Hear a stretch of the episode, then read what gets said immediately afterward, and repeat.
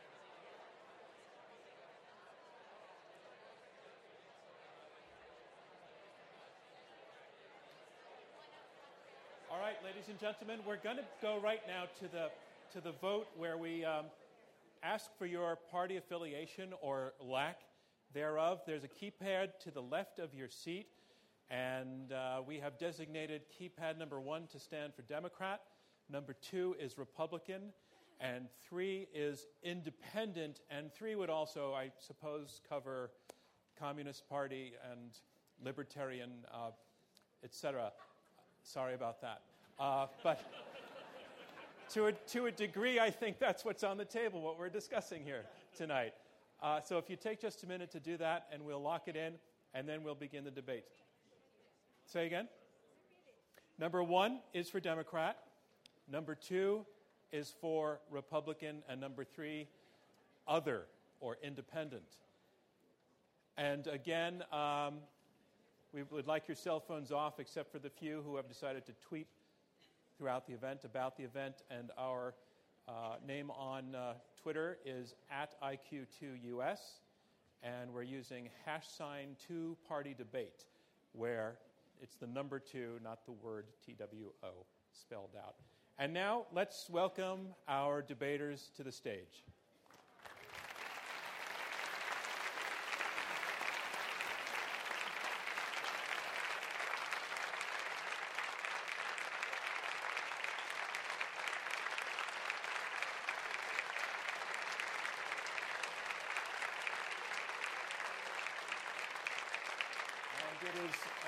True pleasure to introduce the man who has made Intelligence Squared US possible. It's why there is an IQ2 US, Mr. Robert Rosenkranz.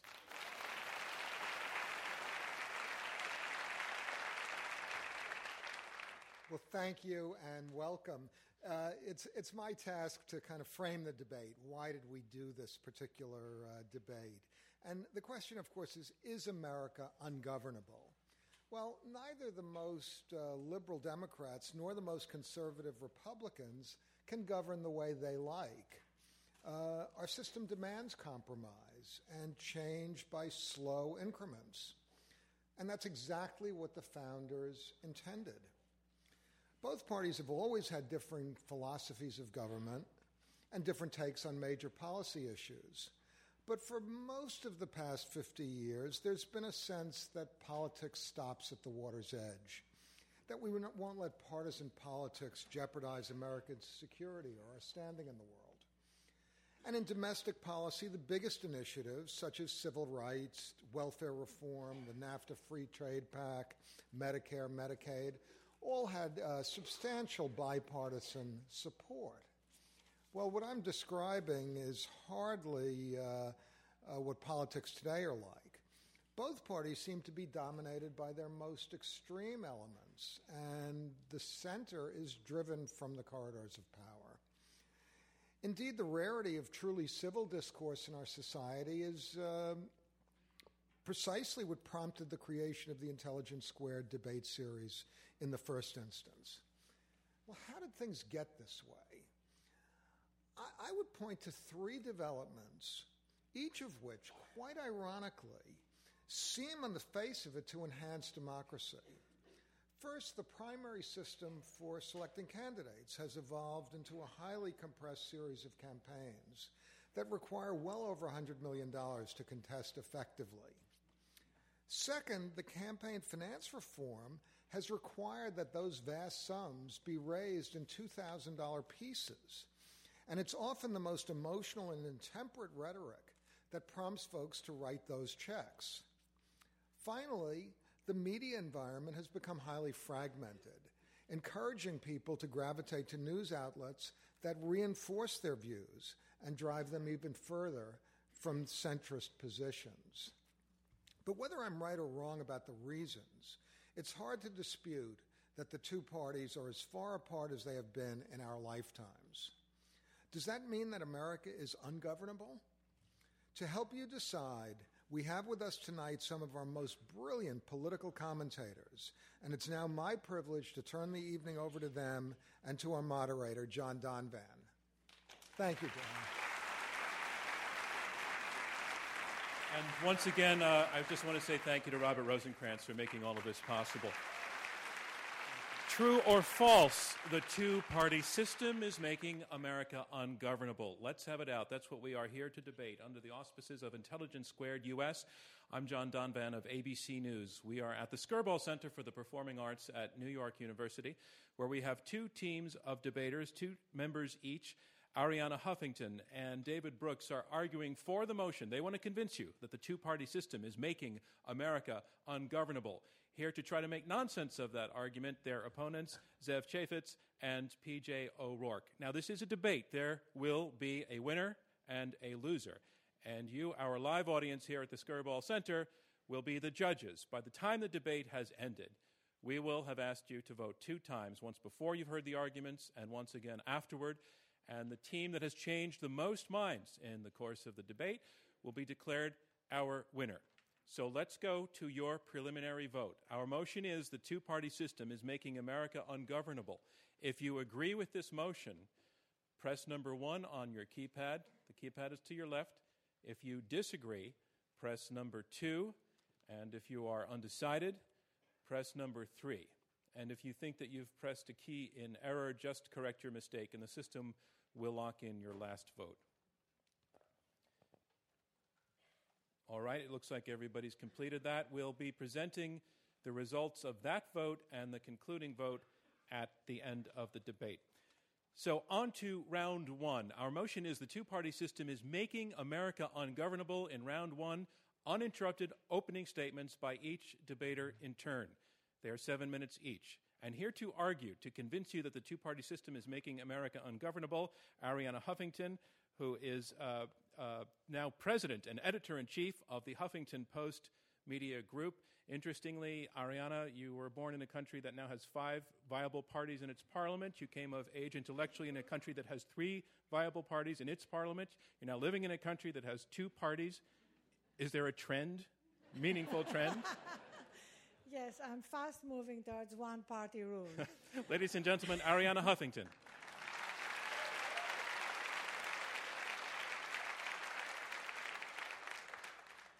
Thank you so much. Uh, David and I are here to convince you that indeed the two party system has rendered this country ungovernable. And the evidence is all around us. Wherever you look, you see that we can only produce suboptimal solutions to our deepest crisis. And if you have any doubt about that, just look around. Why do we still have banks that we have deemed to be too big to fail? Why did our two party system produce three major disasters in recent years? The financial meltdown, the mining disaster that left 29 miners dead in West Virginia, the BP oil spill, just to mention three major disasters that were produced as a result of our completely dysfunctional two party system.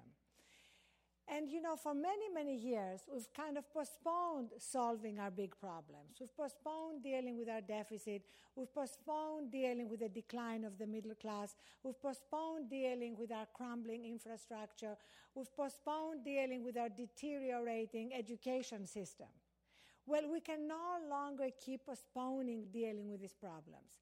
So while the two party system might have been okay, during ordinary times. We are not living in ordinary times right now. We actually have to solve our problems. We have no more reserves. We've run out of time. The chickens have come home to roost. And the problem with the two party system is that it has made us really all prisoners of conventional wisdom. It's made us kind of look at every political problem through that obsolete prism of right versus left. In fact, our political problems are not susceptible to that easy, completely reductionist way of looking at them. Let's take Afghanistan. The media consider anybody who wants to leave Afghanistan as a lefty. In fact, George Will, the Cato Institute, Pat Buchanan, George Scarborough, and many conservative intellectuals see no reason for us to be pursuing an unwinnable war at huge expense. Let's look at reforming Wall Street. There are many good capitalists who sleep with a copy of Ayn Rand's books under their pillow, who believe that Wall Street desperately needs reforming if it's going to actually operate like a capitalist system as opposed to operating like an oligarchy crony system where losses are socialized and gains are privatized.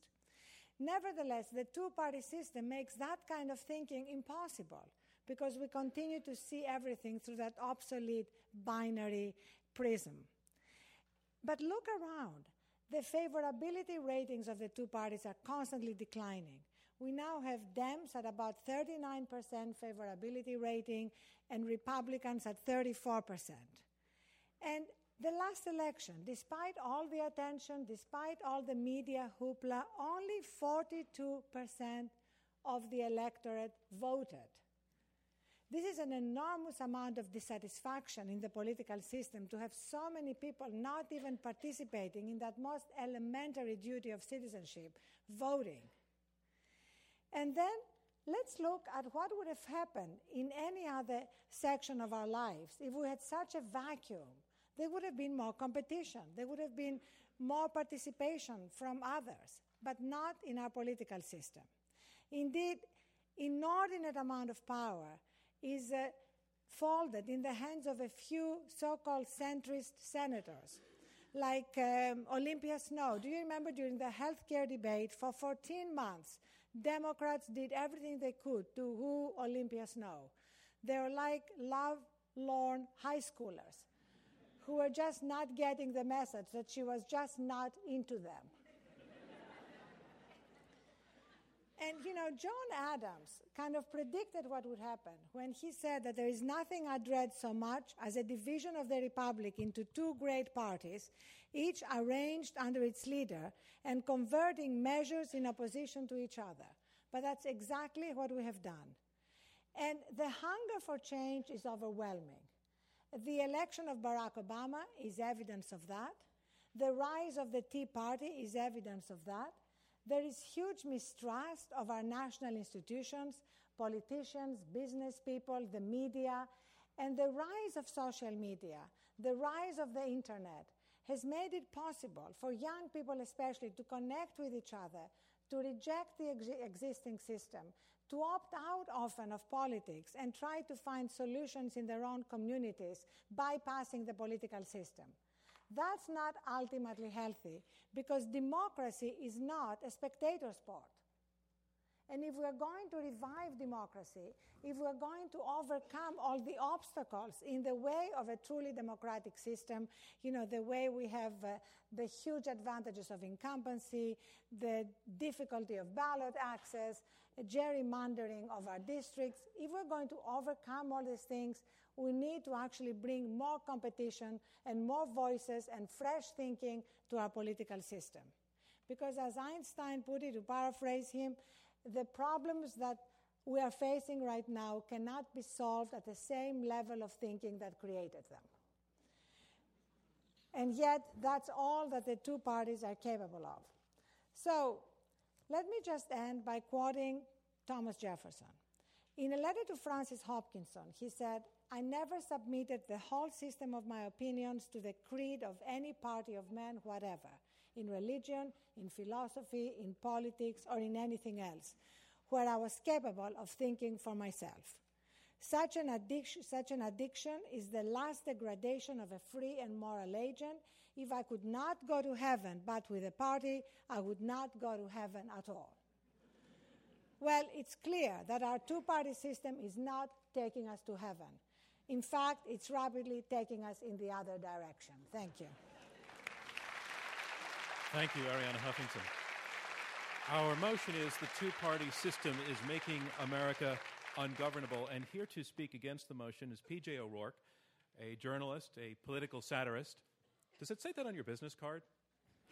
Yes. He's the author of thir- 13 books, including Don't Vote, It Just Encourages the Bastards. Ladies and gentlemen, PJ O'Rourke. Thank you. Thank you. Um, you know, I agree with, with Arianna about the utter cowardice and perfect ineffectuality of the two major political parties in dealing with any of the political problems that we face. And I would simply concede the debate if I were able to imagine some other political party or independent candidate, left, right, or fanatically middle of the road, who would do a better job. It's like trying to imagine a politician who would get up on the campaign stump and say, No, I can't fix public education. The problem isn't underfunding or overcrowding or teachers' unions or lack of a voucher system or absence of computer equipment in, in the classroom. The problem is your damn kids. he wouldn't get elected. The problem is us damn voters. You know, it's not our, not our political parties, be they few or many. We have voted ourselves more government benefits than we care to pay for and we're broke. And, you know, so are all the other democracies in the world, uh, no matter how many political parties they have. Indeed, other countries that aren't democracies face the same problem. Everybody's broke except China. You know, and China has a per capita GDP of just $7,400 a year as compared to the Dominican Republic's per capita GDP of $8,600 a year. So the Chinese are broke too, you know? So, given what we're the problem, we might as well stick with the system that we've got. I mean, after all, we're the ones who invented it. It, it must suit our needs in, in some way. The American two party system is not a very good political system. But we Americans are not very good at politics. We're just not. I mean, we don't seek the good things in life uh, from politics. We seek the good things in life from pluck and luck. You will notice that more people are interested in the New York State lottery than are interested in the New York State government. You know? Now, I would argue in favor of America's two party system, not because of America's two political parties, but because America doesn't really have political parties at all. I mean, we certainly don't have political parties in the ideological sense. I mean, Republicans and Democrats don't have ideologies. They just have these vague platform planks, you know, made of rotten wood of political expediency, you know? I mean, if American party platforms were backyard tree forts, you would not let your children climb in them, you know? Anyone can join an American political party, even a witch. Um, no one can be thrown out of an American political party. You know, uh, uh, God knows my fellow Republicans and I have been trying with Sarah Palin, and you see where it's gotten us. You know, um, you know instead of political parties, what we have in America is two fundraising mechanisms for a pair of general human tendencies the tendency to leave things all screwed up like they've always been and the tendency to get the government involved and screw things up more. Democrats are the party that says government can make us all richer, smarter, taller, thinner, get the crabgrass out of our lawns, you know? The Republicans are the party that says government doesn't work and then they get elected and they prove it. We, we have we have this we have the stupid party and we have the silly party, you know? Now, I, I, I, I belong to the stupid party, you know? I vote Republican because Republicans have fewer ideas.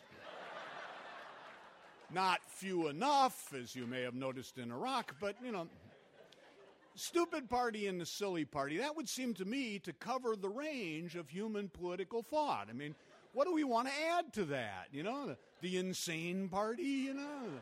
the confused party, the violent party, the drunken naked party, you know? well, maybe. now, if the key question is governability, two party system, yeah, done pretty well by world historical systems. Little glitch in 1860, but you know, um, and we're used to the idea uh, of political parties causing civil wars Spain, Vietnam, Nicaragua. But you know, in the case of our own Civil War, uh, both the Whigs and the Democrats split on the issue of slavery, thereby, in fact, actually delaying our Civil War for more than a decade, and may, which may very well have ensured that the right side won in our Civil War. Our two political parties, silly and stupid as they may be, uh, they have shown an ability to uh, reconstitute or replace themselves when the nation needs it most. The Republican Party came from the mess of the Whigs and the anti slavery Democrats in time to win the Civil War. The Democratic Party realigned, broke the power of the Dixiecrats in time to win the battle for civil rights. You know, even in these days of supposed extreme political uh, uh, uh, polarization between Republicans and Democrats, there is a big overlap of feelings and ideas. You know, like the rich should get richer, but only if I'm one of them, right? You know, the poor need help, but can't they knock it off with the drugs, the crime, the tattoos, and the dumb music? You know, I mean, we see this overlap in a number of Americans, I'm sure many of, of you will be among them, who tell pollsters they are independent. Or, as many of us put it when we're phoned by pollsters, go to hell, I'm eating dinner. Um, you know, but, but, but to, complete, to be completely outside the two party system just deprives candidates of any need for a sort of broad appeal, which is why America's two th- third parties have been weird anti Masonic party trying to keep my dad from wearing a fez and riding around on a tiny motorcycle. You know, the Know Nothing party. You know, the name says it all. You know, uh, the Greenback party. They wanted money to be worth less. That dream came through. You know, I, I, uh, you know. Uh, we Republicans had Teddy Roosevelt, which got us Woodrow Wilson in World War I. Uh, uh, you Democrats had Ralph Nader, who got you George W. Bush and, and the Iraq War. You know, in the matter of political systems, never believe that they can't get worse. And in the matter of our two party political system, I would say dance with the one that brung you. Thank, Thank you. you. Thank you, PJ O'Rourke. Here's where we are. We are halfway through the opening round of this Intelligence Squared U.S. debate. I'm John Donvan of ABC News. We have four debaters, two teams of two, who are fighting it out over this motion the two party system is making America ungovernable. You have heard the first two debaters, and now on to the third to speak for this motion. To argue that the two party system is making America ungovernable, I want to introduce David Brooks, who is a columnist, op ed columnist from the New York Times, and a commentator on the NewsHour. And um, David, I find it interesting that your debating partner, your teammate, Arianna Huffington, started on the right and moved to the left, and you, as a uh, young man making your way through the world, started on the left and moved to the right. What, what happened in your case? Uh, wisdom. Ladies and gentlemen, David Brooks. Arianna, I can't explain. So, so the defender of the two party system starts out by conceding that parties are cowardly, ineffectual, and stupid. Uh, and so stands by the proposition that we can't do any better, uh, which is good counter programming toward Obama, standing on a position of hopelessness and changelessness, uh, more or less standing up for the uh, let's go suck on a gas pipe party. and I suggest you, you support PJ uh, if you have Jack Kevorkian on your speed dial. Uh, that we can't do any better. But then in the middle of his remarks, a sort of miracle occurs and after telling us how stupid the parties are, suddenly he decides they're about to reconstitute themselves into something not half bad. Um, PJ and I are old friends, and I know he took a lot of drugs in the 60s. Um, call call uh, Rockefeller University. Apparently, they're still hanging around. Uh, now, uh, Arianna spoke about the broad dysfunction of our parties. I'm going to speak about the narrow uh, dysfunction, especially in Washington where I cover it. I cover politicians very closely, and I can tell you from this contact, uh, politicians are all emotional freaks of one sort or another. Uh, they have what I call logorrhea dementia, which is they talk so much they drive themselves insane. Uh, but they do have these intense social antennae. Uh, so they, if you meet them, they are guaranteed to invade your personal space. They'll stand too close, rub the back of your head. Uh, I was campaigning with Mitt Romney up in New Hampshire once, and he was campaigning in a diner with his five perfect sons Bip, Chip, Rip, Lip, Sip, and Dip. Uh, and we go into the diner. He, he introduces himself to a family uh, and then says, What village in New Hampshire are you from? And then he describes the home he owned in their village. Uh, and then he goes around the diner and then first names everybody on the way out. So they're, they're weird social creatures. Nonetheless, I would say in general, they're better people than one would anticipate.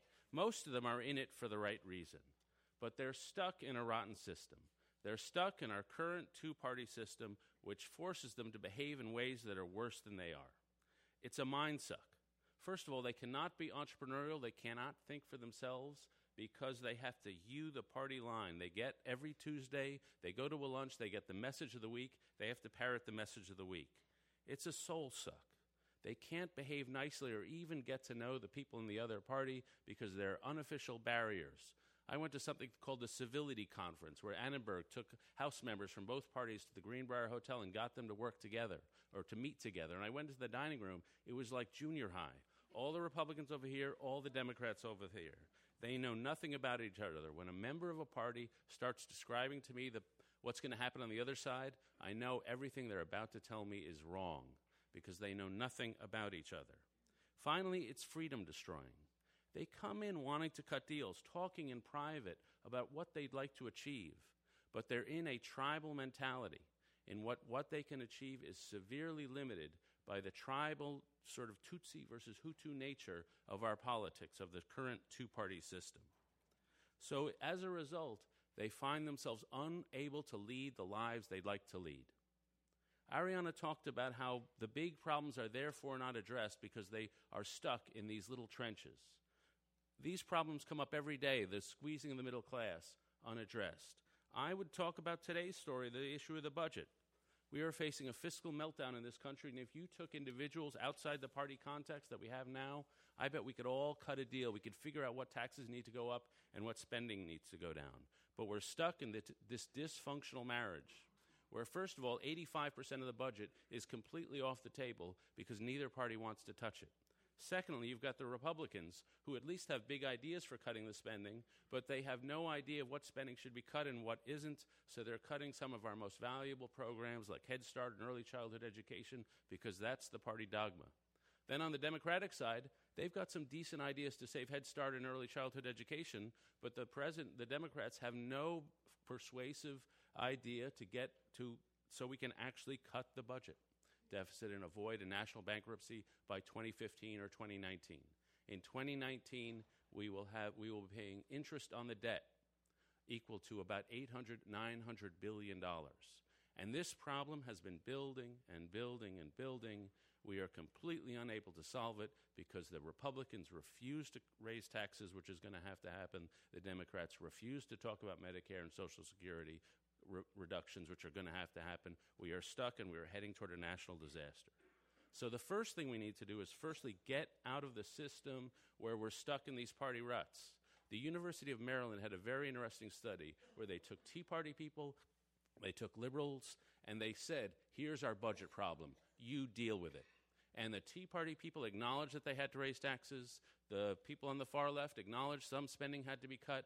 They all could do it but the two party system can't do it.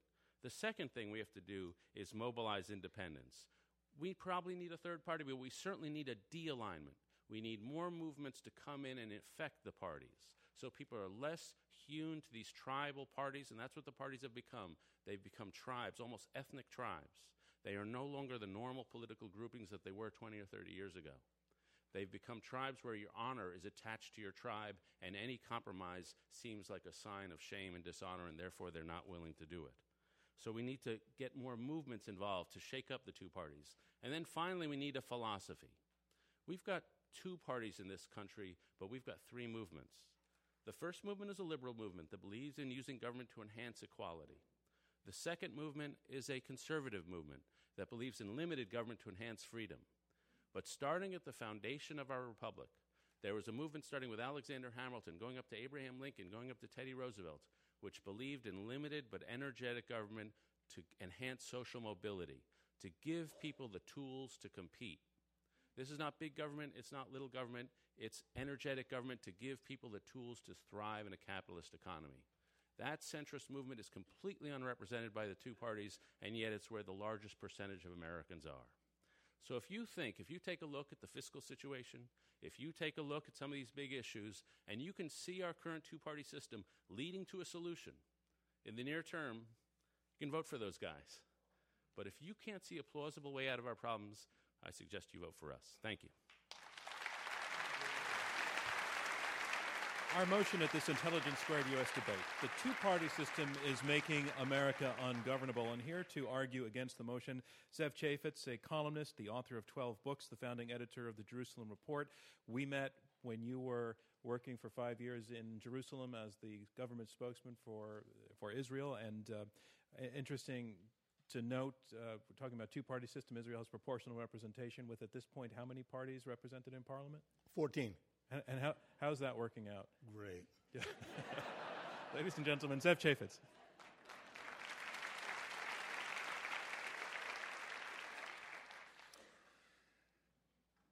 I'd like to begin by quoting uh, something that I saw in the, uh, in the press just the other day. Things haven't been moving in Washington. A young Democratic president with an overwhelmingly Democratic Congress can't get much of anything passed except for defense and appropriations, which certainly doesn't add up to dynamism.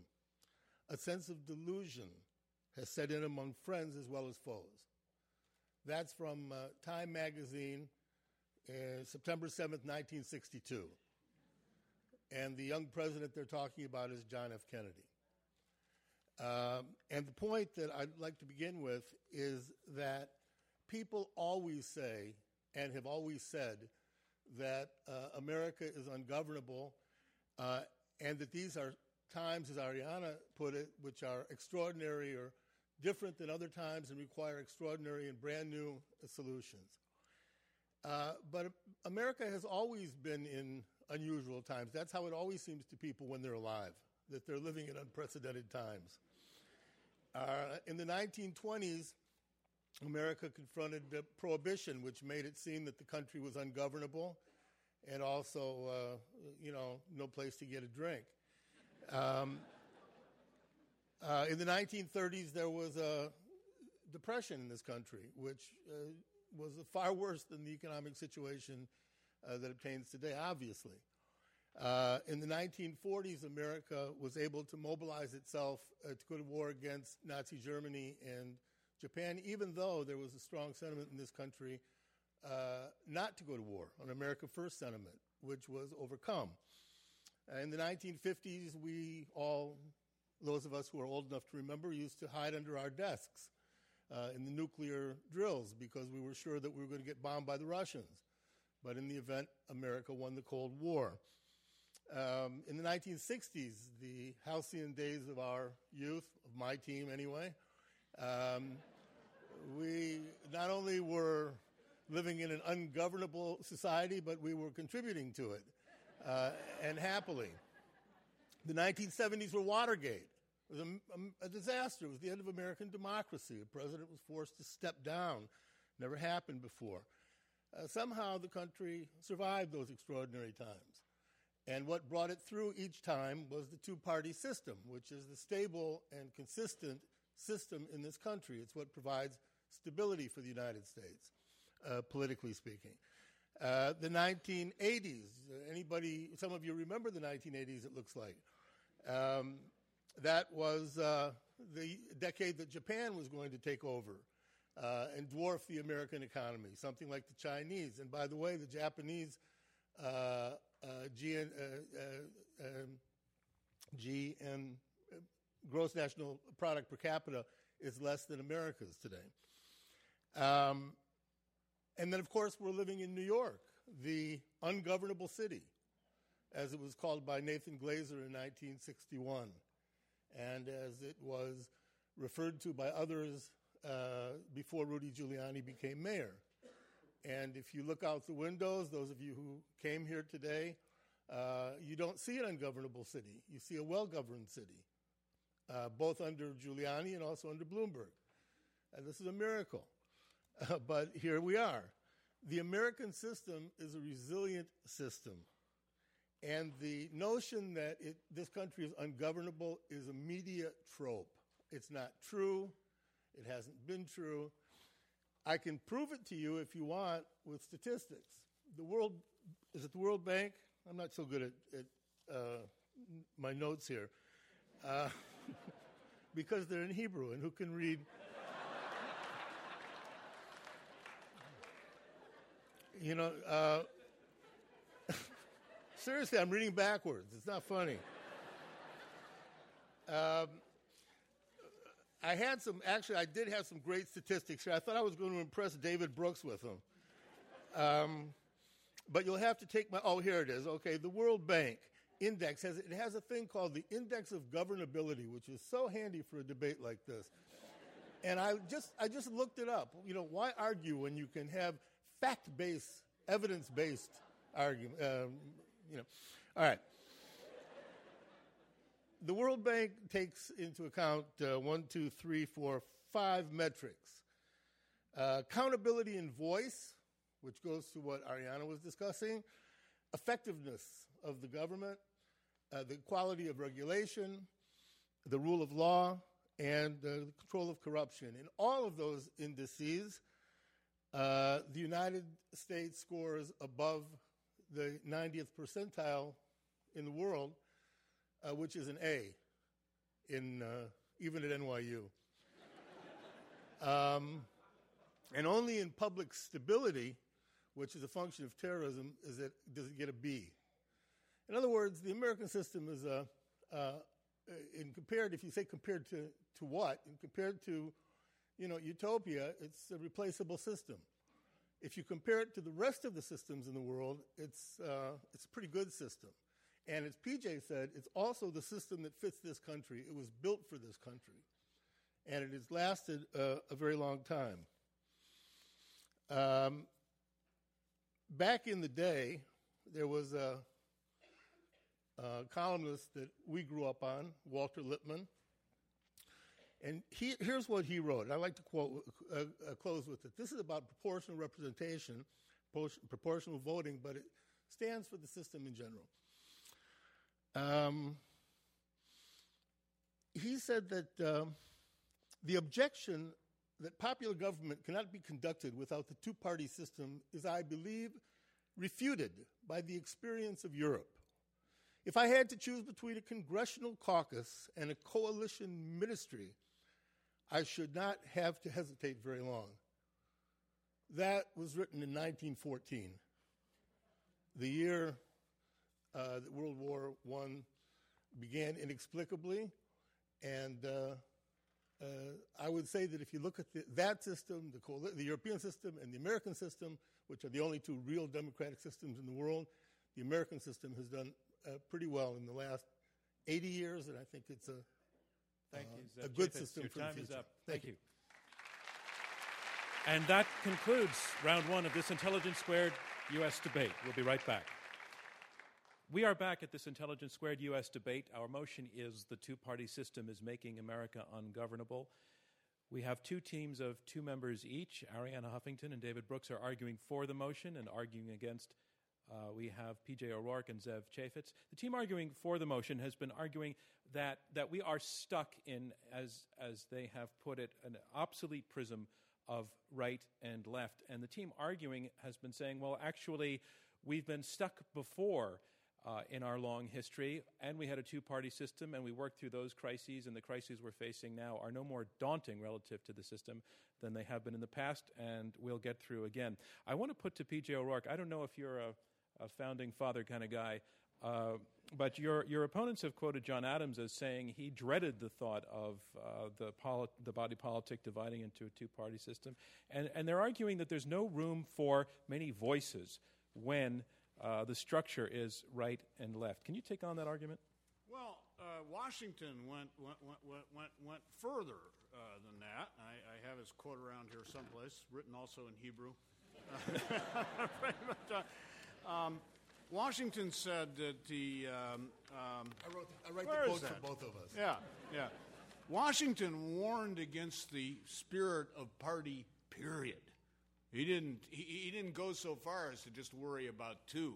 He worried about the system of party absolutely. And I would say that uh, Americans have taken that to heart. That uh, while there are core uh, Democratic and, and, Republican supporters, and while they probably have more influence over our political system uh, than, than they ought to, that Americans themselves have always been a bit dubious uh, uh, uh, about both of the major political tendencies.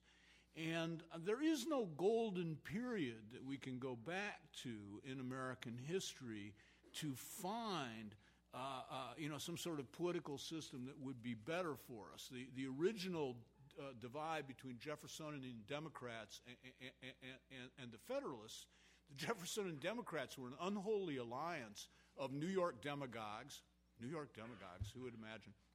Uh, New York demagogues who favored the French Revolution and all the fun they were having in France, and Southern slave owners who favored states' rights. Meanwhile, the supposedly more respectable Federalists were the authors of the Alien Naturalization, Alien, and Sedition Acts and, and, and the first major political witch hunt uh, in the United States. I think Americans have always been quite aware that both parties stink. Um, All right, well, let, let, let me bring in Arianna Huffington to pick up on that. You know, PJ, I would argue that if we really had uh, believed what you believe now throughout the course of American history, we would never have made any moves towards a more perfect union. Because when we had slavery, you would say, you know, it's as good as it gets. When women didn't have the vote, you would say, well, you know, it could have been worse. When we didn't have, when uh, African Americans could not vote, you would say, well, you know, just think of it. In other countries, you know, it's just infinitely worse. And the World Bank probably would have given us an A rating. I don't know, that, that, that, that World Bank A rating really worries me. It must have been the same kind of credit credit uh, rating agencies that were giving junk bonds AAA ratings. So, um, you know, the idea that we're not living through unprecedented times, you know, is an unbelievably elitist uh, idea that can. No, no, let me just finish because okay. this is like from people who are comfortable like we are privileged to be, those of us here uh, on the stage, but just look at what's happening. You know, 100 million Americans right now are worse off than their parents were. So you're, so you're saying, age. Arianna, we are in an ungoverned a situation that reflects ungovernability. And also that uh, throughout our history, we've, always, we've always aim to do better. We believe that Zev we can Chafets, do are, better. are we are we in the mess, the the mess of, of absolute gridlock that I think is being described by your opponent? Well, I think that Arianna uh, put it very uh, very well. Um, there was a time when there was slavery, and there was a time when women couldn't vote, and there was a time when African Americans couldn't uh, uh when, when African Americans couldn't vote. And all those things no longer are the case. They all changed. And they all changed under the two party system, which is the subject that we're debating tonight. The fact that there are uh, imperfections in America is obvious. And the fact that there are people in America who are suffering is a constant. So, David Brooks, why is it different this time? Uh, because it wasn't always thus. Uh, if you go back to, say, 30 years ago, and you look at the two parties, in the first place, the two parties overlapped in Congress. Now they do not. There's no common ground between them. In the second place, if you look at the things they were able to do, like tax reform in 1986, you had a whole series of bipartisan agreements. If you cover Congress the way I do, you had in those days a whole series of personal relationships. That simply doesn't exist, and that's so one you, of the you reasons. there was something of a golden era, a silver era. No, there was a period of constructive competition. They fought. Aaron Burr killed Alexander Hamilton. I, I regard that as highly polarizing. uh, you know, uh, but but they fought to balance each other's weaknesses. And now they don't, they don't, they fight to stagnate. I think this is a normal, uh, uh, uh, it's a normal sine wave in American politics. After all, the, uh, uh, the 1930s, the New Deal was not exactly a period of huge bipartisanship, you know. Uh, the, the, the, bipartisan ideal is always like a little worrisome to me. I consider actually the two most dangerous words in Washington to be bipartisan consensus. It's kind of like when my, my, my, my wife and, and, and, my doctor and my lawyer all agree that I need help. Know, I just, it, it, it just, it, it, it, concerns me a little bit. But again, but what finally where I where I come apart from from, from I, am I'm, I'm glad to sit here and criticize the two party system. Uh, is I, I don't have that much good to say about it. The alternative. What is the alternative? My biggest concern is that in a multi party system, it leads to power in small, screwy ideologies. You know, well, the let me, let me put to the side arguing for, arguing that you think that the system is making America ungovernable. Are you arguing for a better functioning two party system, or are you arguing for a multi party system? Well, we are arguing for something that will shake up the current dysfunctional system. But what? And that- but what? here- I don't want the, thing. garden gnome party No. holding the balance of power. Arianna- and Arianna has the mic. subsidized garden gnomes everywhere. Let Arianna have the mic. I thought that was Michael Dukakis. For the record, that was David Brooks. Yeah, your, your notes are in Hebrew and my notes are in Greek, so we all have a problem. But, but the truth at the moment is that as an immigrant to this country, as somebody who's lived the American dream, I'm fully aware of the fact that the American dream is dying for millions of Americans. I have two daughters in college, and a growing number of their friends are graduating from college and they can't get jobs. We have 26 million Americans at the moment who are either unemployed or underemployed, and we don't have any plan that the two parties seem to be capable of of how to bring jobs about. So there is a huge dysfunctionality, and the results are really incredibly profound. I mean, they're changing the nature of this country. Upward mobility has been at the heart of the American dream. Now we are number 10 when it comes to upward mobility. We are behind France and Germany. Excuse me, but being behind France in upward mobility is like France being behind us in croissants and afternoon sex. But but but, but to PJ's to PJ's point about the school, it's just your dumb kids. Why is that about the two-party system and not about everything else? Well, the idea that it's dumb kids that are the problem is just, you know, it's just charming PJ. I mean, whatever PJ says he's charming because he's funny, but it's not true. And that's our debate for this evening. Zev Chafets, come on in. Well, I, I would say not true is uh, th- that's pretty definitive. Um, the uh, notion of being in a debate with Arianna Huffington arguing that American has lost its ability to have upward mobility is a startling experience.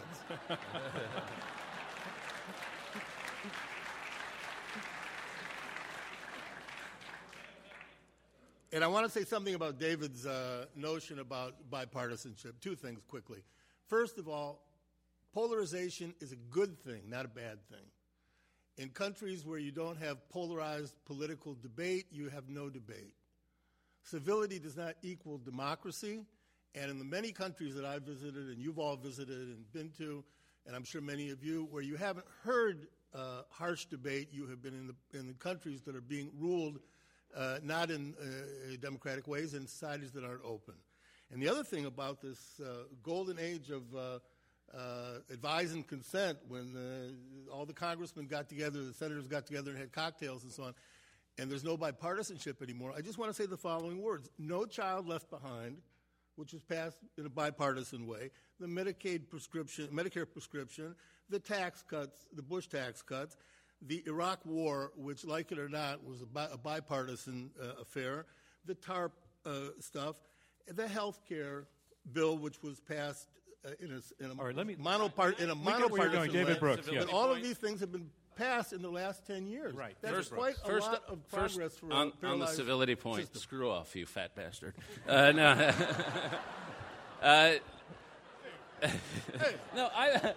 let's go. Let's go. Uh, no, I believe in conflict. I, I'm, I'm a columnist. Conflict is fine with me, uh, and and uh, I'm fine with that as long as it's constructive. The problem is we have parties that don't represent the country. We now have here's a fact from Morris Fiorina, Stanford political scientist. More people own ferrets than watch Fox News, uh, and so. But we have a party Is there a lot that's of overlap? uh, that's a good point. Yeah. Glenn Beck's ferret is loose. Uh, but we have a party that's sort of dictated by that small group. And in the Democratic Party, we have a party dictated by the public sector employee unions.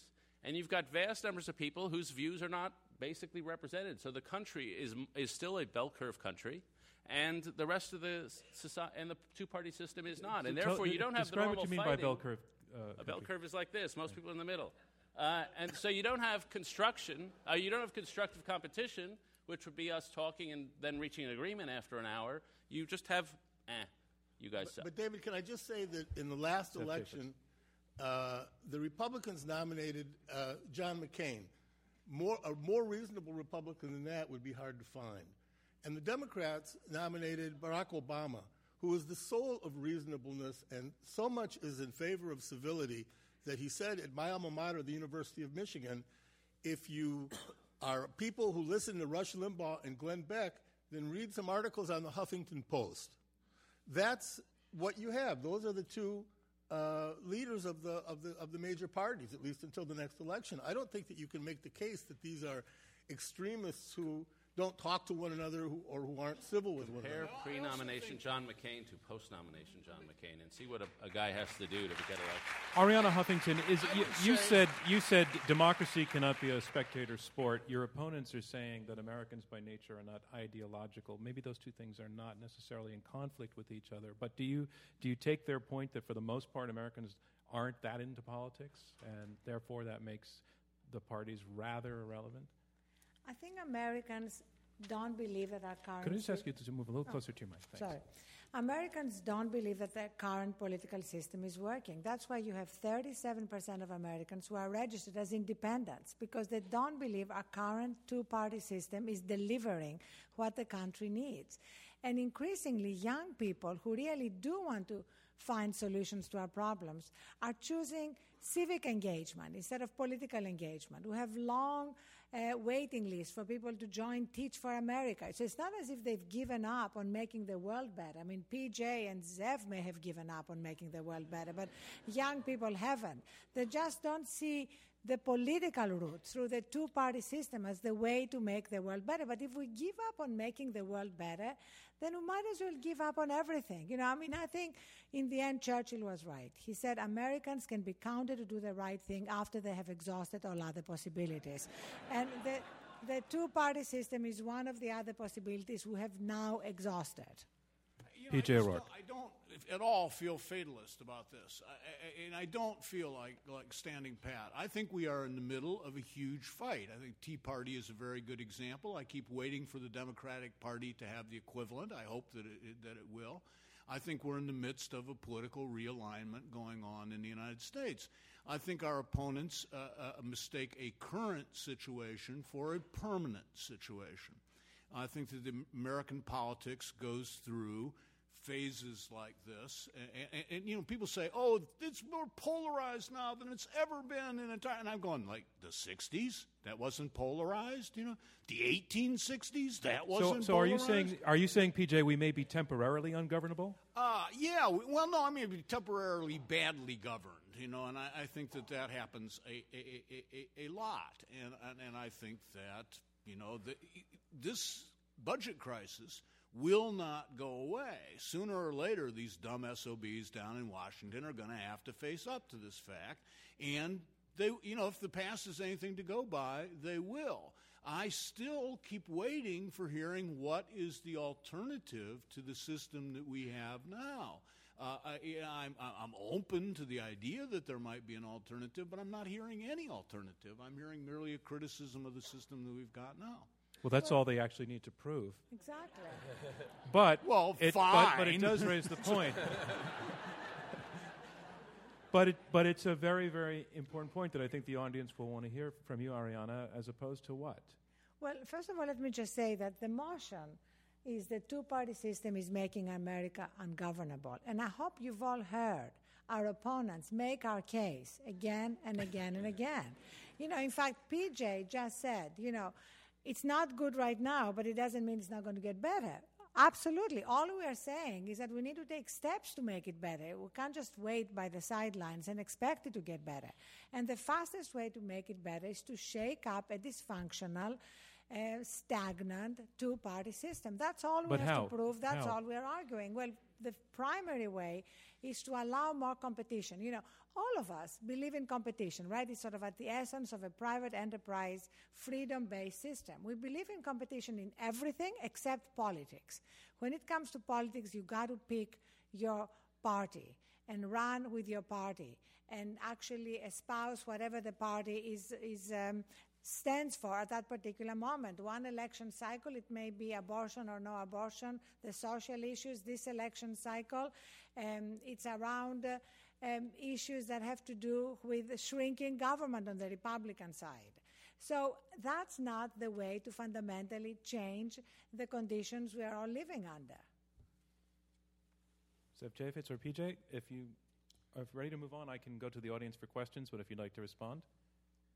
Is Uh, I'm still not hearing you. I, I don't. I, I, I'm with PJ. You know, we're talking about a two-party system in an actual world, uh, or a different political system in an actual world.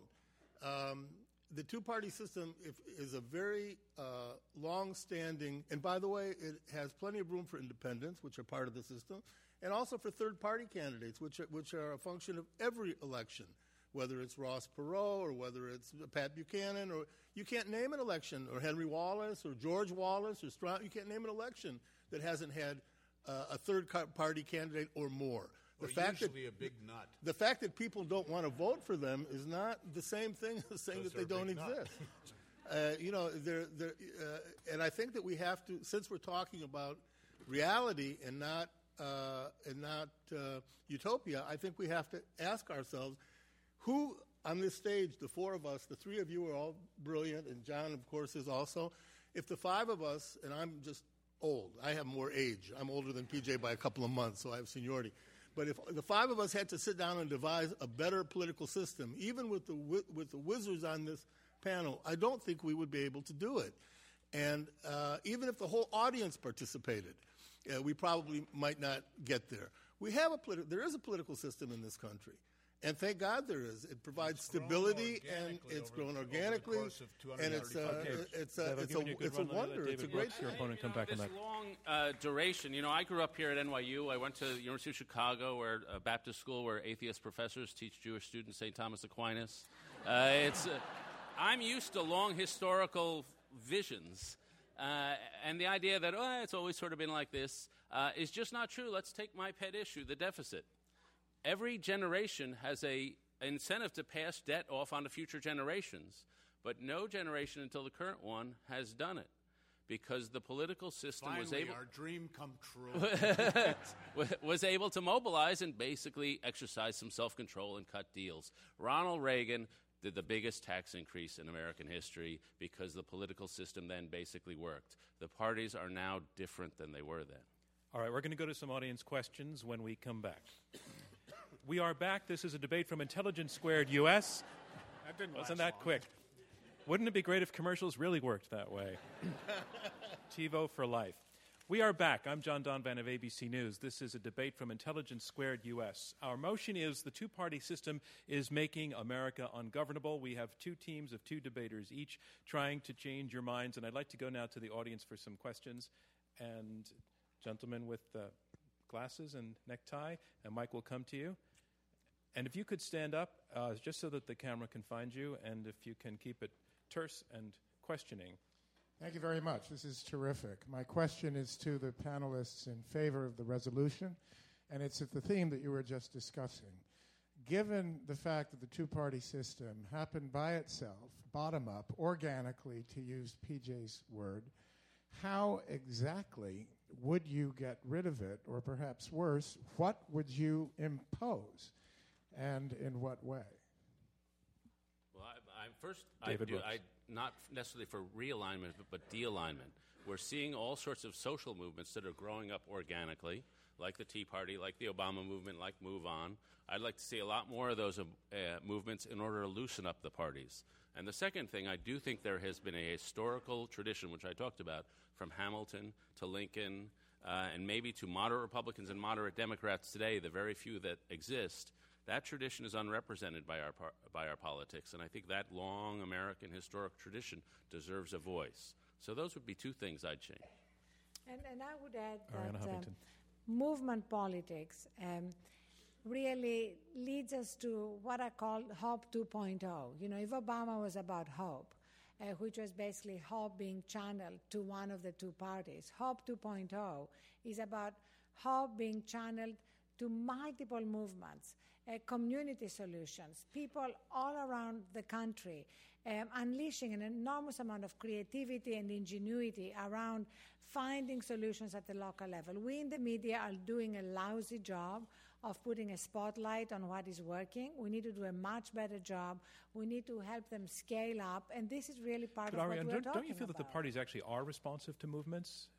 Are they're affected by them? Ultimately, will co-opt them? No, be I shaped think, by I them? think to a large extent, the parties use movements during election times. I mean, look at the Obama, um, the Obama movement. Once Obama was in the White House, it basically disappeared. They are now trying to reconstitute it because he's beginning to run for re-election.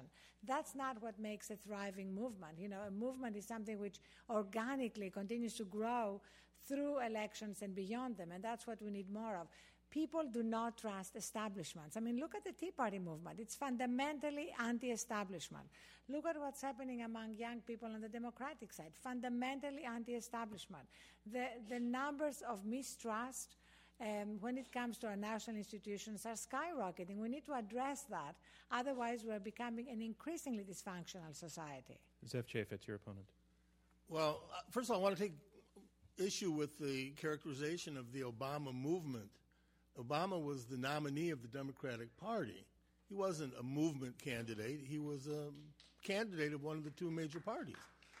Um, had he been only a movement candidate, he would have gotten 3% of the vote or 5% of the vote or whatever movement candidates get. But he, uh, he went through the system and he's a part of the system. As far as the notion of young people speaking their minds and getting so much resistance from behind, uh, we're talking. I mean, that's not a good idea, Arianna. Really, it's not. Um, it's great for everybody to participate, and I'm glad that there's an internet and all of the cool stuff that we've got these days, and participatory Facebook and all the rest of it. But uh, the, uh, since everybody's quoting the founding fathers, John Adams also said that political parties are, to go- are, are there to govern passions.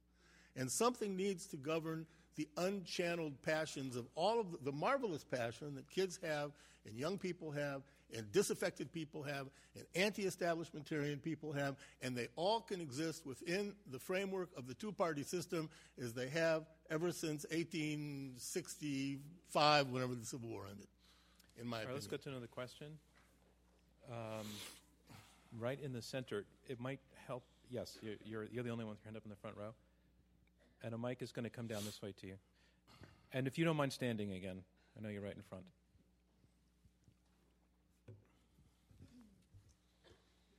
With the growth of social media and the 24 7 news cycle, what role do you see the media playing in helping reinforce the current two party system or changing it for the future? Can I ask you what you think the media's role is so far in that regard? Do you think it's ossifying the system, it's keeping it in place, or is that somewhat of your lament? I think it's keeping it in place. All right, so what you're really asking is can that change, I think? Uh, Yes. Arianna Huffington sounds like a natural. I completely agree with you. Um, if you look, for example, at the way the media describe our political problems, it's reflexively through that um, prism of right versus left. I mean, I mentioned Afghanistan in my opening statement, um, Wall Street reform, unemployment. You know, why is it left wing to care about helping people get jobs? And yet that's how it's portrayed in the media. Uh, but if you um, look at how the discussion is, say, on uh, the social media, it's very different, does not accept those very stale distinctions. So we have a responsibility, those of us in the media and everybody else, to participate in that and change it. And increasingly, you know, more and more people are participating and self-expression has become a kind of form of self-fulfillment. I mean, more people are participating, uploading videos. I mean, we saw it not just here, we saw it um, in what happened in Egypt recently. We saw a kind of phenomenal outpouring of uh, something which I suppose you might regard dangerous because it's uh, leading to uncontrollable passions, but it's also leading to freedom, liberation, and all the things that uncontrollable passions provide. You need to see the expressions on the faces over there. Can I just respond to that? very, very briefly, because I think we know where you're going. Social media was necessary in Egypt because it was a one-party state. It's not a two-party state. That's the whole point of this. That also everything can Egypt is a exist within state. within the two-party system. Uh, you don't need you don't need a, a mob of uh, Facebook-inspired uh, Democrats if you have the ability to nominate uh, candidates and then vote for them. Well, and then first of all, the fact that you are calling it a mob shows what respect you have for them. The other thing is that What did you think they were? I mean, what- what are they? Were they, uh, well, why, why is it a a mob? Why, is it, why are people who are organizing uh, on Facebook or through Twitter in order to uh, overthrow a repressive regime a mob? ask Lara Logan. All right, let's let's move on, uh, gentlemen. Uh, if you can stand up. I think um, one of the reasons the com- country was more governable in the past, and one of the reasons we had overlap between the parties, which I think was, was mentioned, is that we had much more of a common narrative in the past. The parties agreed more on what the facts were and then disagreed on their interpretations of them. So you could have, But as is that PJ really- would say, is the that- stupid and the silly arguments. But it- but what era are you talking about? Because there were plenty of times. I think up until recently, today we have a greater bifurcation in the news than we've ever had. We have Fox on one side, we have MSNBC okay. on so, the other. so what would your question Perhaps the problem here is that the, the country may be ungovernable, but it's not the two party system that's the problem. Rather, the problem is the way information now flows through the country and the way we end up with essentially tribes around facts as Okay. opposed to simply tribes around interpretation. All right, PJ O'Rourke can respond. bifurcation uh, uh, you're talking about, I think there is a tendency to take the period from about the end of the Korean War uh, through, say, uh, Johnson's Great Society as being somehow normative in, in, in American history. It is not. The two political parties were, of course, violently polarized in the Civil War, quite polarized after the Civil War, extremely polarized during the 1920s, extremely polarized during the during during the 1930s. Uh, they are extremely polarized right now. I would argue that polarization is more normal than than not. As far as there being some sort of media voice of common wisdom and rece- you know some sort of some sort of uh, uh, objectivity in the media, uh, that was like a sort of little false advertising campaign of the New York Times over the course of about one decade. You know, American tr- t- newspapers have traditionally been just just hysterically partisan. I mean, if you go back through the history of the American press, it has almost entirely been uh, advocating, uh, and usually uh, in, in, in, the, in, in the loosest and most irresponsible way, one particular So, side PJ, let me let me put your or another. central point to the other side. That what you're saying that polarization is the norm most of the time. David Brooks. Fighting is the norm. Polarization, like we've seen, is not the norm. This is actually demonstrably, uh, statistically demonstrable. Political scientists take a look at how many votes cross party lines, how many times in each Congress people actually reach bipartisan deals. And the number now is at all time lows. It has, it has, it's been, it's cycled through history, but it's never been like this. People fought, Lyndon Johnson in the 60s fought, but Lyndon Johnson was able to fashion coalitions. Henry Clay, people then fought, they were able to fashion coalitions. The problem is not that they were fighting. I'm all for fighting. The problem is that each party has become more rigid. In my own lifetime of covering this stuff, when I came to Washington in the early 80s, I could go to backbenchers like Jack uh, Kemp or Newt Gingrich on the Republican side. They had all these weird ideas they were trying to push on leadership. That doesn't happen. The leaders control everything now. The nature of the parties has changed. This time is different. Yes. Okay, question, ma'am, uh, with the scarf, and the mic is coming to your left side. One of the reasons that the parties seem to have so much more power now is the control of the money. And even though there have been attempts to do campaign finance reform, we seem to be moving even further away from, from that goal rather than to trying to diffuse some of that. How do you respond to that, and is that affecting our two party system today? Arianna, you write about it a Absolutely. lot. I think I think that's a very um, very important point, and especially with the Citizens United decision, as you said, we see the stronghold of money on our political system, the power of special interests, the fact that we have uh, dozens of lobbies per member of Congress, the fact that even when good legislation is passed, it's undermined uh, at the committee stage. All those things have made us ungovernable because even when um, we have mining reform, for example, then you go back and look at how it was all watered down to the point where the Virginia mining disaster could happen. Even when we have regulators living inside Lehman Brothers, of, of Fannie and Freddie, they were not able to prevent the regulatory capture that allowed the financial meltdown to happen. I mean, we have lost trillions of in private wealth. We have the greatest increase in poverty in the suburbs at the moment. We are becoming a third world country, and if we don't pay attention now, if we don't do something while there is time to course correct, then it's going to be too late. And that's why this is the time to sound the alarm, recognize that we have become ungovernable, and change the system. All right, more questions from the audience when we come back.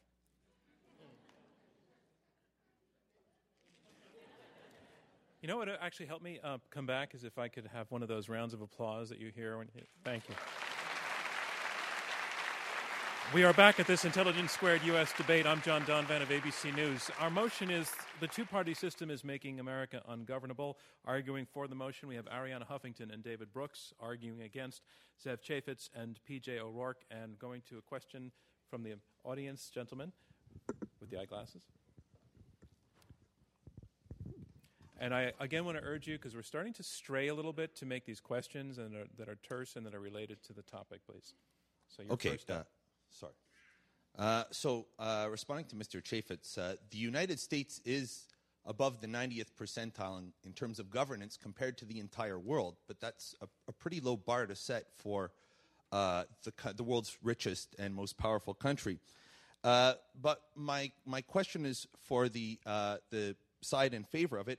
In my native Canada, there's about 80,000 people for every member of parliament, and we have a chance to meet them uh, much more than here, where there's about 800,000 people for every uh, for every member or for every member of the House. And I'm wondering if it's do you think that it's a problem with the two-party system, or is, is the country just too large to be governed? There are many multi-party countries in Northern Europe that are much better governed than us, Okay. but they're smaller. I guess I would say, uh, David first I Brooks. was born in Canada, bula bula. You know, I, I'm actually not sure that's it because members of Congress fly home every weekend. That's one of the reasons their lives are so miserable, and they hold town meetings. Uh, and, a- and a lot of places, I'm at the flight, not the getting there. Uh, uh, they hold town meetings, and if they can get 30 or 50 people to show up, they're happy. They love to meet people. They spend a lot of time meeting people. Uh, and as I said, they have this you and I need food and water. They just need social love. That's what they need. Uh, and so I don't think that's it. I, think, I don't think it's when they go home that the problem is. I think it's when they come to Washington. Uh, and are surrounded by a psychological vortex. I just want to make that explicit. I think the psychology within the parties has changed. And Peter, I think you're almost arguing that the bluntness uh, by design of a of a large system of two parties that you feel have a lot of uh, ideological overlap is perfect for a gigantic country like this one. Well, I, I think that, that it is because I, I, I think that the uh, intrusion of, uh, of, of, of third parties and, and other interests just has a tendency to act as a sort of spoiler uh, situation, basically throwing the you know the race to George W. Bush in, in, instead of to Al Gore, who would have been such a wonderful president. Um, anyway, that's another matter. Uh, is the uh, the uh, uh, yeah, I, I, I, I do I do think it, it, it suits us. It- one of the problems, of course, is when we when we face a kind of crisis like we have at the moment that is both extremely pressing and yet, unlike Pearl Harbor, is not perfectly immediate. Our system is extremely slow to respond. Uh, do we want to live in a country with a political system that is a little too slow to respond? Or do we want to live in one of those countries where the political system is a little too quick to respond? I pick slowness myself. Uh, Would you like to respond, Arianna Yeah, Huffington? Because um, it depends on the kind of problems we're facing. And if, we're, if we are really willing to recognize uh, the problems that we're facing now and how serious they are, when it comes to unemployment, when it comes to foreclosures, um, when it comes to bankruptcies, when it comes to the fact that growing numbers of kids can't afford college, and if they graduate from college, can't get jobs. I mean, these are serious problems. And they are also leading to a kind of political instability and a kind of demonizing our opponents, which always ha- happens during times of deep economic anxiety, whether it was the 1880s when we were expelling Chinese workers or the 1930s when we were expelling um, Hispanic workers who are actually American citizens. You see what the problems are when we are not taking steps to deal with them in a timely manner. Okay, I'm going to go to another question, and uh, I, I'm raising my hand to my face because I have difficulty seeing farther up. There's a woman in a blue top. Hi. Um, I think this uh, this debate is great, but I think one of the concerns that a lot of people have is how do you shift away from a two party system? Um, basically, how do you cope with the Nader effect, where um, the balance becomes shift too far in one direction as you're trying to divide the parties? Can you rephrase that in a way that would help people, when they hear the answers, settle their mind on our motion? Because Oh. I think you can. I'm sorry. No, no, Um, it- I guess I guess basically I'm I'm more concerned with the details of how um, what type of plan do we implement to move away. So you're from a asking what this two-party side is asking uh, when they, when they are saying as opposed to what? Is that what you're asking? Um, I'm I'm basically just trying to figure out like how do we move away from a two party system? Could As could opposed to what? To a um, to a, a multi three party system, a four party system, a twelve party system. Okay, but I'm not do, sure how do this we, side how is do actually- we divide how do we divide the parties um, into the different groups Do you want to without take that shifting question on? power I too think- Yeah, far? Yeah, I mean, or David? I, I would say that even though we don't have to take um, that question on in order to win the debate, we, we are very willing to take that question on. And uh, you know there are there are many voting measures that could be put in place if the two-party system did not have a stronghold on the current electoral system that would make it possible. For example, if you voted for Ralph Nader and Ralph- Ralph Nader did not win for your vote, to go to your second choice. I mean that is a completely plausible system that can be implemented immediately if the two parties did not uh, did not prevent it from being implemented. Just, uh, David Brooks. Just another rule is non-party primaries. I mean, if you look at the, the, the most disaffected people, they're not actually where Nader is or uh, not where libertarians are. They're in the middle. 37% of the country basically feels disaffected. But they have no candidates to vote for in general elections because they're just not offered them. And if you had non-party primaries, they, you'd have a better shot. They'd have a voice.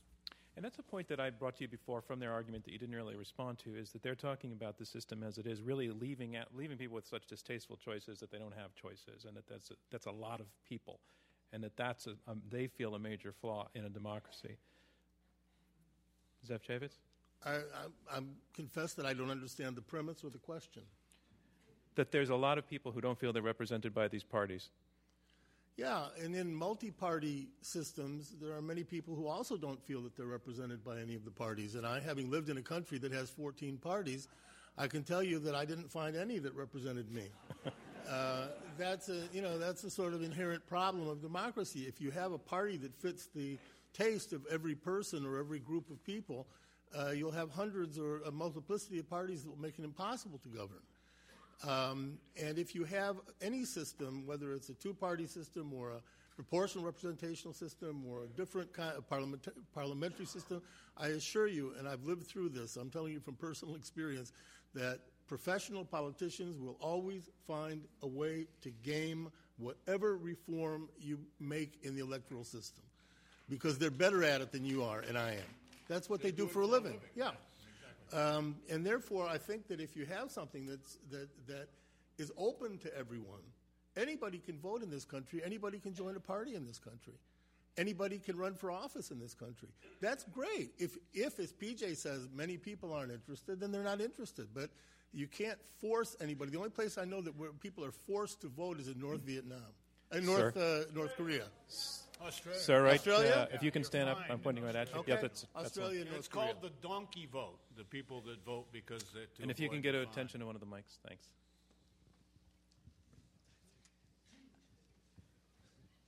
At uh, NYU, we have the privilege to have some very good faculty, including um, Professor Steven J. Brams, who talks about approval voting, which is um, one of the systems they talked about, where if your first choice doesn't get elected, your voice goes to your second choice and down the line. Um, it produces more democratic outcomes and would reduce polarity in the parties.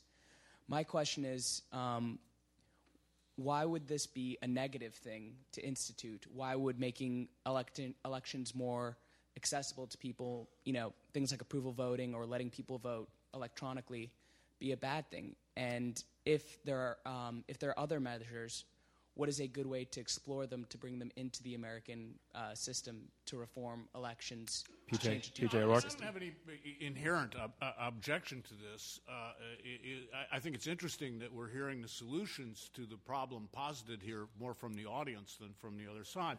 But um, uh, one of the beauties of America's federalist system, of our, of our, of our highly decentralized system, with all sorts of uh, states are essentially in charge uh, uh, of voting laws, as long as they don't forbid people from voting because they belong to a category, such as women or such as as blacks. As, as long, they actually states have enormous latitude in, in, in control of the election laws. And, and, and the fact that we have this flexible system uh, would allow us to try things out like that. Uh, maybe they would work beautifully and would produce the kind of, pr- uh, uh, of results that, that, that, that, you think that they might.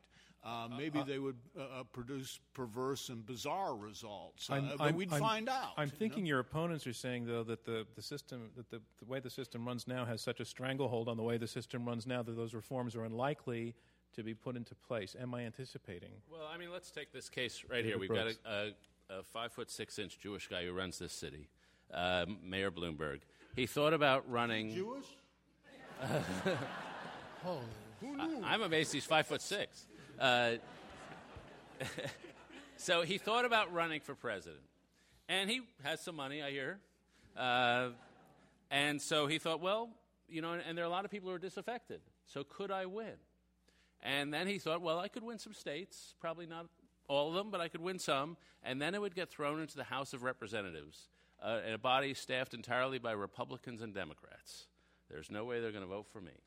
And so he was dissuaded from running as a third party candidate by the fact that the two parties have a stranglehold on the presidential process. And this is bad? Depends on how you feel about Mayor Wait, he, Bloomberg. so I mean- one of you guys just said Mayor Bloomberg ran the city well. I think it was you. I think he did run this. It does run the city well, and Doesn't I mean think we it want to let him out of the city. he might I'll be. live here. he might be a great president. By the way, I have no reason to think that he wouldn't be, and I might vote for him. But uh, the fact that a guy with sixteen billion dollars can't become president of the United States simply by buying the election does not strike me as a flaw in the Anti-democratic. democratic Did you process. guys raise $500 million?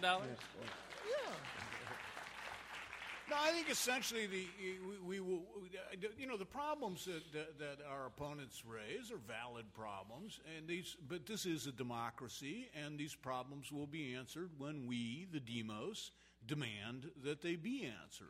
Uh, there, there is no like magic trick uh, that, that, that, that we can I- I- impose to, to, to fix this. Uh, Sir, we you, have you, to you, are, you are the most aggressive hand raiser of this evening. so this had better be good. Passion, passion. Yeah.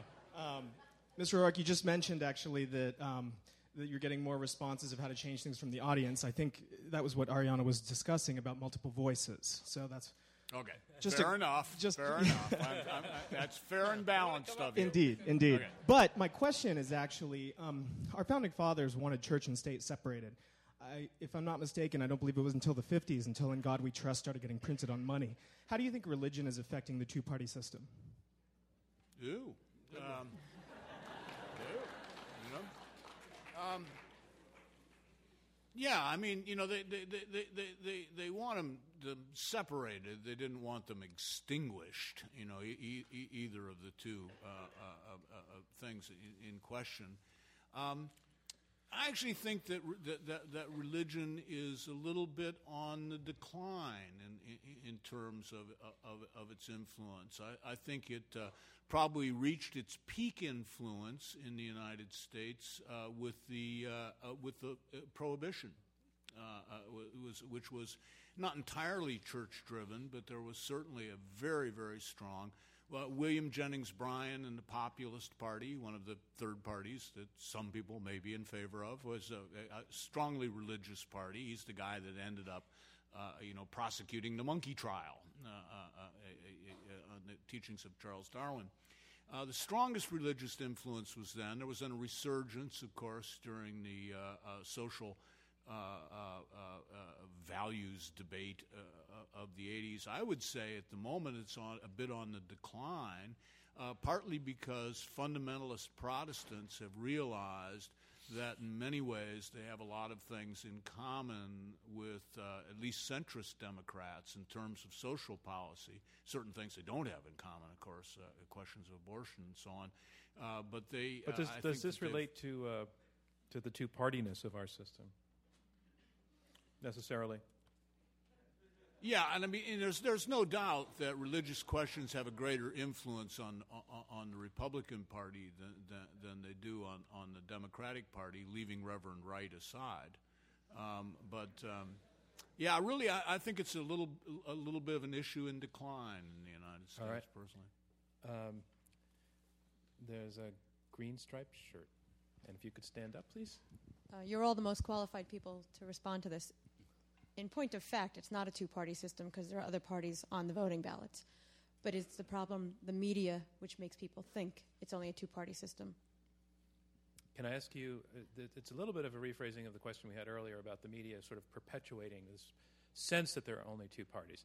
Do you have that sense, and do you think that's a problem?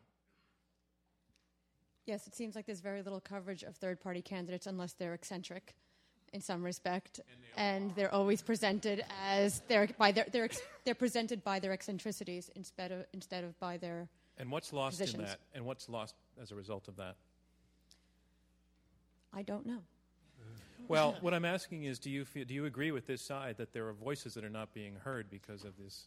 Is Ab- that is that a problem for you? Absolutely, and the fact that the ballots always have Democrat and Republic first, I think they should be in alphabetical order because the Republicans would change the name of their party in a second and the fact that people run under different parties, but most Americans are not educated, uh, sorry, don't approach the poll, I think, in a very thoughtful way and realize that they could vote for the same person, but under a different party. Mm-hmm. Strengthen third parties, more money will go to third okay. parties, money okay. follows votes, and okay, people but you're will over start there and there compromising. so I got to stop you.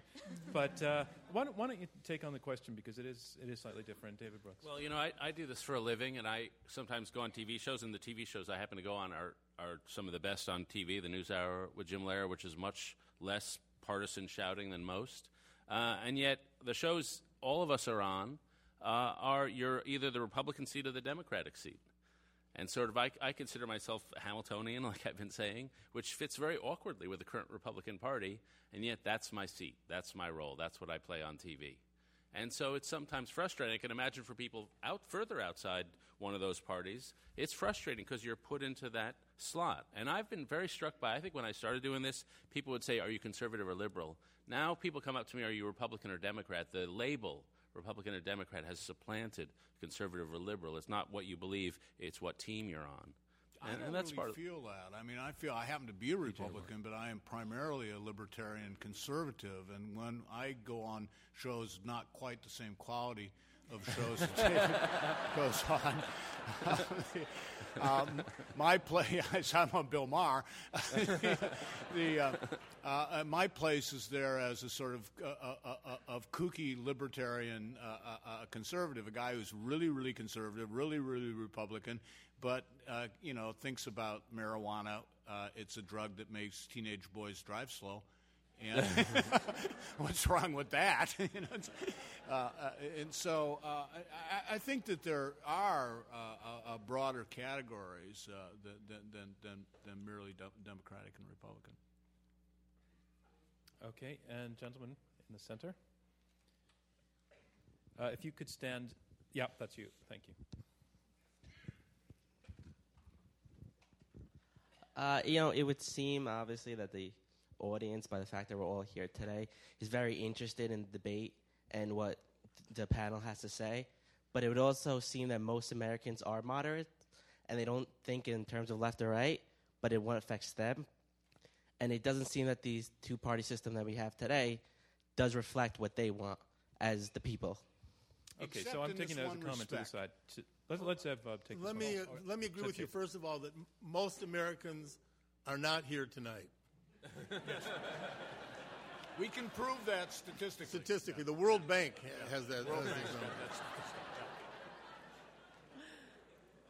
these. Um, and but I do think that statements like the people don't get what they want um, that may be true. I mean, you don't always in life, right? But there are at least there are vehicles. That's all that a democracy can offer. It can offer uh, ways to express yourself in the media, in new media, um, old media, on the street corner, in uh, uh, groups, however you want to do it, and politically within organized parties. Are they uh, the Democrats and the Republicans, or are they, as you suggest, the Republicans should change their name to Triple A so they'll be first on the ballot? You I know, was like thinking a hole myself. And that that concludes round two of this Intelligence Squared U.S. debate. And here's where we are. We are about to hear closing statements from each debater in turn. Those closing statements will be two minutes each. And remember, uh, you voted before the debate, and you're going to ask, be asked to vote again right afterwards. And this is their last chance to change your minds. So, on to round three closing statements. Our motion is the two party system is making America ungovernable. Here to speak against the motion, P.J. O'Rourke, political satirist, journalist, and author of 13 books, including Don't Vote, It Just Encourages the Bastards. Okay. Vague and sloppy political system keeps America away from abstract political theory. See, the whole 20th century was an experiment in abstract political theory, vigorously applied in places like Italy, Germany, Spain, Russia, China, North Korea, Cuba, also in Rhodesia and apartheid South Africa, and among some of my loonier friends who joined the Weather Underground. You know? Away from abstract political theory is a good place to be. Our compromised and compromising system, with its messy conflicts and its fitful bipartisanship, keeps governance close to real life because in reality, we all contain within ourselves elements of the Democrat and the Republican. We are conservatives when we catch the kids smoking pot, and we're quite liberal when we catch ourselves doing it. You know? No one ever says, oh, goody, when it's time to pay taxes, and no one ever turns down a government benefit, you know? Abandoning the two party system would mean abandoning a great truth. The truth that we're all of two minds about politics. You know, greater certainty in our political opinions would mean more politics, more arguments, more strife. We don't need that. We've got enough. Giving up on the lame old political generalities of Democrats and Republicans would make politics more important in America. Now, as a reporter, I have spent a lot of time in places where politics are a life or death matter.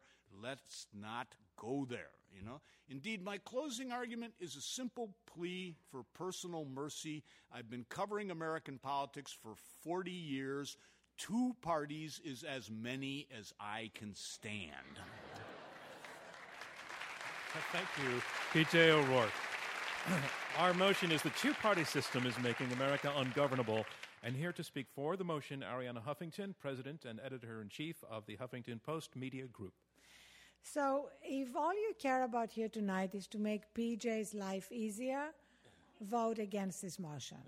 If you care about making the life of the country better, vote with us. Basically, the two party system is like a stale marriage. Democrats and Republicans need something to spice it up. They need to go on Craigslist and find a third party. and, and if that third party isn't wearing a shirt, they really should do a background check. Because he may turn out to be a member of Congress, and you don't want to go there. So I remember in 2000, I organized the shadow conventions. The shadow conventions were intended to address issues that the two political parties were not addressing. And those issues were the growing income inequalities, the failed war on drugs that has put more African Americans in jail than they have jobs at the moment, and also the problem that was addressed here tonight of campaign finance reform and the desperate need to do that. Since 2000, all these problems have gotten worse. And they have gotten worse because the two party system has made this country ungovernable. And unless you give up on the idea of America becoming a more perfect union, unless you give up on the idea of us being able to really live up to the American dream of our ancestors, then you got to vote with David and me. Thank you, Arianna Huffington. Our motion is the two party system is making America ungovernable. Here to summarize his position against the motion, Zev Chafets, a columnist and author of 12 books and founding editor of the Jerusalem Report. Uh, 99 years ago, a guy stood up at a political convention, a third party convention, and he said, We stand at Armageddon and we battle for the Lord. That was Teddy Roosevelt. Armageddon was Woodrow Wilson. It's always Armageddon for people who have that tendency. And it's good that there are people who think it's Armageddon because they push. That's a good thing. I support that. I'm in favor of it. There's a place for it in the political parties. But tonight we're talking about a specific motion, which is uh, that the two party system is making America ungovernable. In order for you to vote for that, you have to agree to two things. You have to agree that America is becoming ungovernable, or perhaps it is already, as Arianna said in the beginning, has become ungovernable. I don't think that that's the case. I don't think that any of you who came here today by car, by bus, by train, by plane, however you got here, traveled through a space which anyone could regard as ungovernable. America is a highly governed country. It has flaws, it has problems, it has economic uh, inequalities. All of these things have existed and they'll continue to exist. They're part of the human condition. America needs to be uh, a, a more perfect society. It can't be a perfect society because no society is perfect.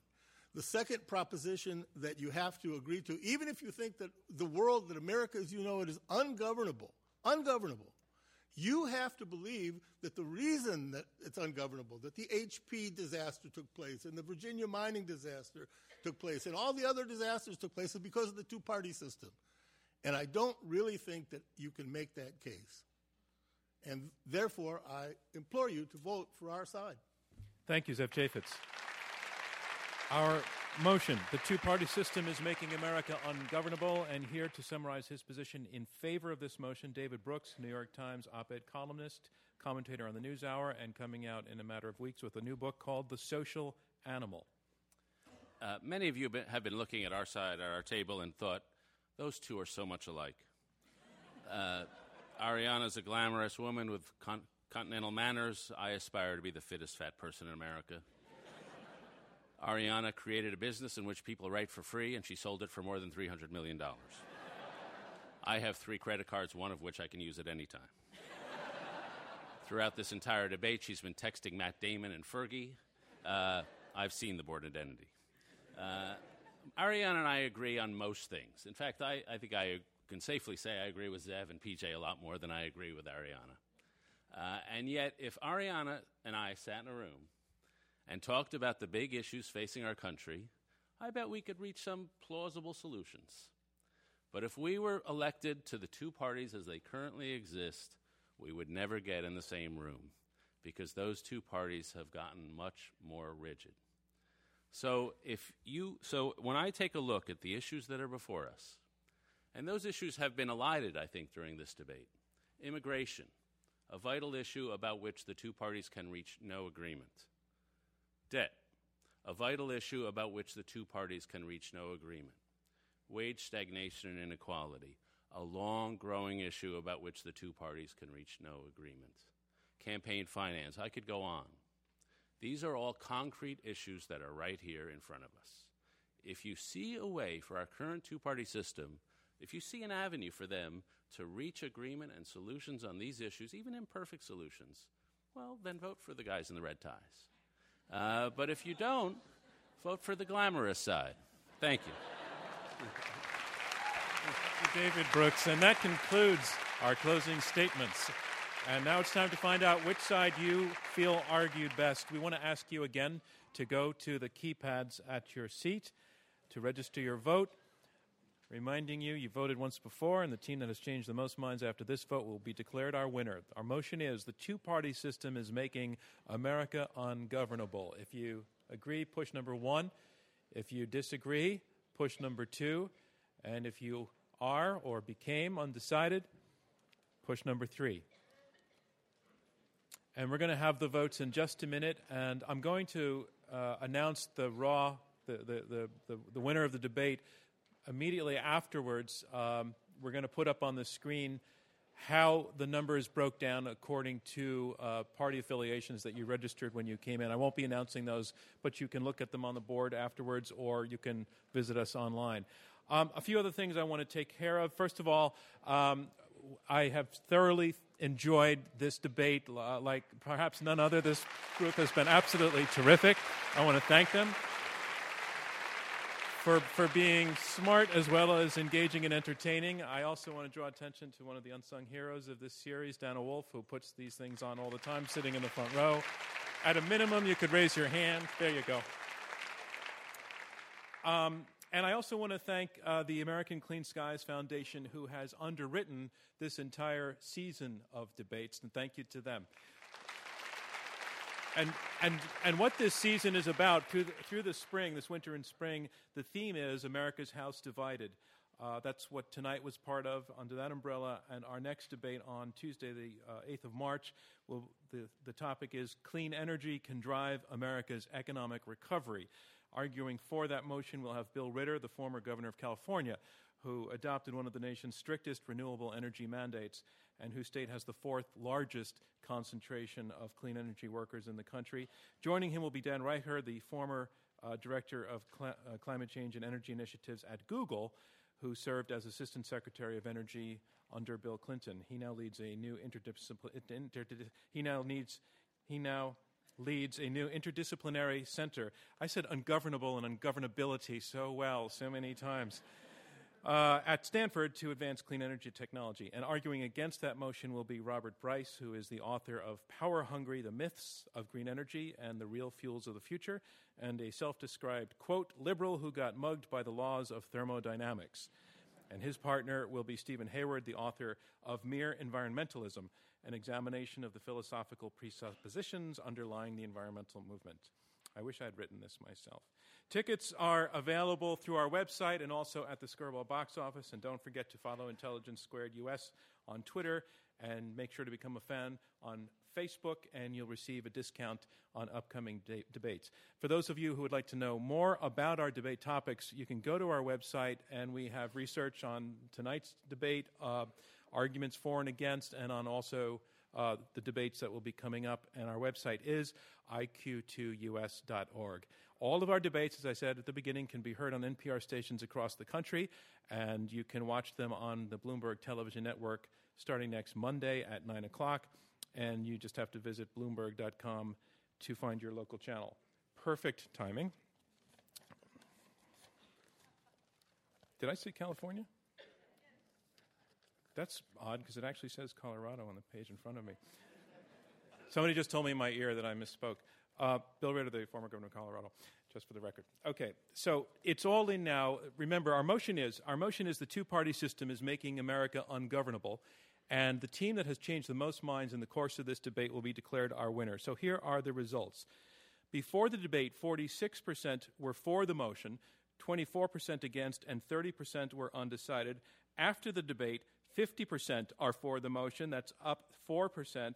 40% are for the motion, that's up 16%. 10% are undecided. The team arguing against the motion, the two party system is making America ungovernable, has carried the debate. Our congratulations to them.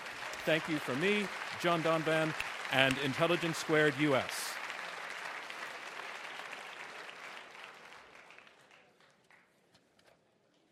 Oh, I said what?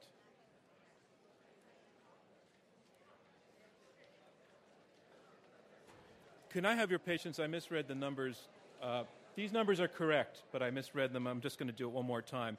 And your lovely, perfectly timed burst of applause was you did great, but, but not me. Here are the results. Before the debate, 46% were for the motion, 24% against, and 30% undecided. After the debate, 50% were for the motion, that's up 4%. 40% were against, that's up 16%, and 10% were undecided. The side against the motion, the two party system is making America ungovernable, has carried the debate. Our congratulations to them. And thank you from me, John Donvan, and Intelligence Squared US. I don't know how I did that.